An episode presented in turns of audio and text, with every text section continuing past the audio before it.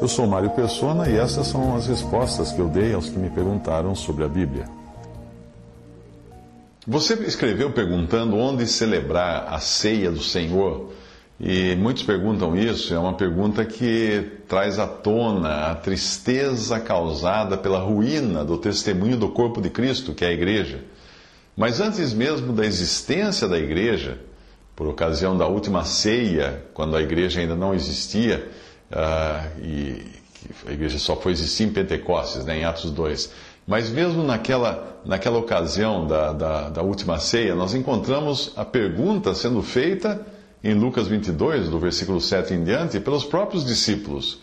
Ali nós encontramos o Senhor ordenando aos seus discípulos da seguinte maneira: Ide, preparai-nos a Páscoa para que a comamos.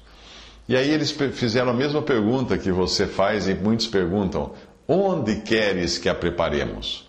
Essa é a pergunta de uma alma submissa ao Senhor, que deseja fazer a vontade dele acima de tudo. Nós sabemos que aquela seria a última ceia do Senhor Jesus com seus discípulos antes de morrer numa cruz. E foi nessa ocasião que ele pediu que fizessem isso em memória dele. Uma comissão que foi dada depois, mais tarde, a Paulo, em 1 Coríntios 11, já no caráter de uma ordenância, de uma ordenança para aqueles que faziam parte da igreja, que depois teria sido formada já. Ao receber a ordenança do Senhor, os discípulos não fizeram aquilo que acharam melhor eles nem se dirigiram também ao lugar mais próximo de suas casas ou onde eles se sentissem bem, não.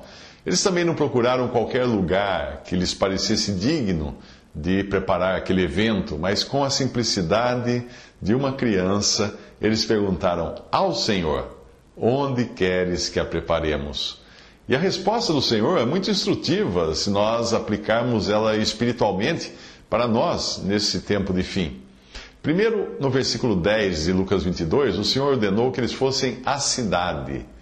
O lugar onde nós devemos lembrar a morte de Cristo enquanto estamos aqui, nesse mundo, é bem no meio de toda essa confusão criada pelo homem, mas, como nós vamos ver mais, mais à frente, uh, separados dela. Ali então eles encontrariam, indo à cidade, eles encontrariam um homem levando um cântaro de água e deveriam segui-lo. Não era comum encontrar um homem levando um cântaro de água naquela, naquela época, porque era uma tarefa típica das mulheres, como nós encontramos em João 4 e em muitas outras passagens do Antigo Testamento, a menos que esse homem fosse um servo.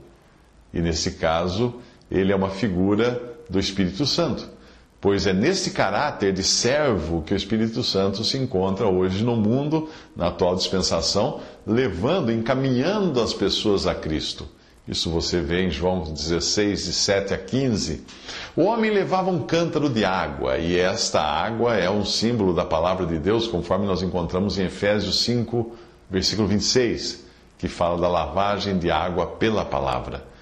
O, homem com o cântaro levaria os discípulos então a um cenáculo. O que é um cenáculo? O cenáculo era o andar superior de uma, de uma habitação, de uma casa.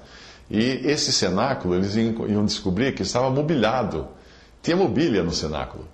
O cenáculo nos fala de um lugar que, embora esteja nesse mundo, está acima das coisas da terra.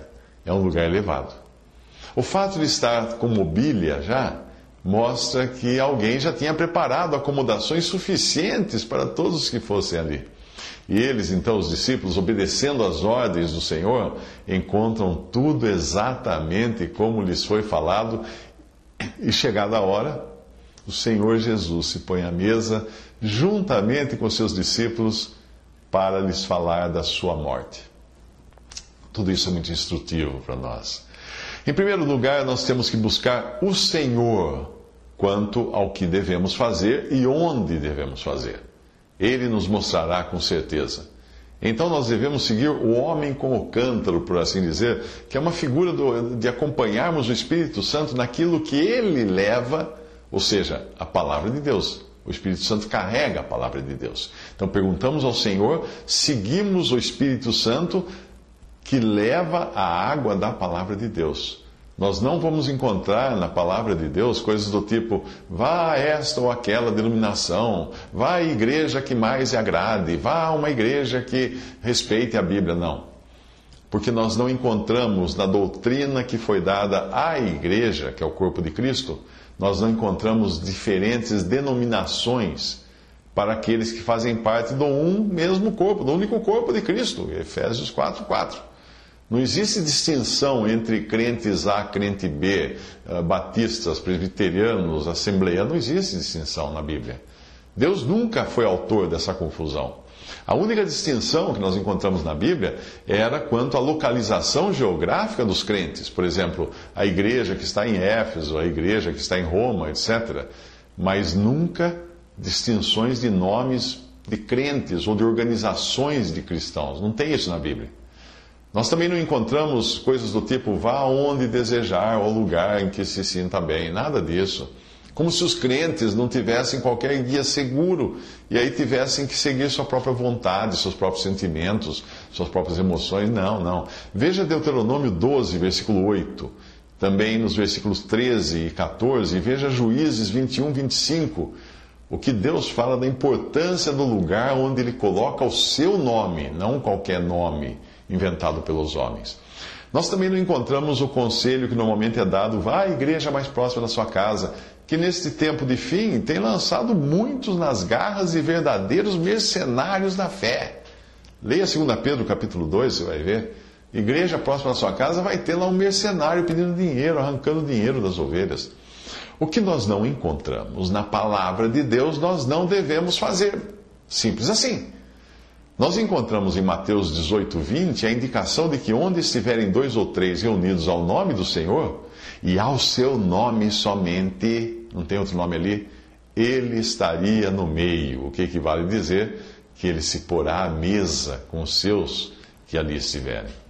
Portanto, é pela palavra de Deus somente e não pelos costumes dos homens, ainda que sejam cristãos, é pela palavra de Deus somente que nós encontramos o lugar onde Deus quer que nós celebremos a ceia. Tal lugar está acima das coisas desse mundo, assim como o cenáculo que nós vimos lá no Evangelho. E Deus preparou também acomodações para todos os que quiserem se, se dirigir para esse lugar. Trata-se do lugar onde o Senhor colocou o seu nome, onde Ele é o centro de todas as atenções. Não um pastor, uma banda, um milagre ou qualquer coisa. Não, Ele, a pessoa dele.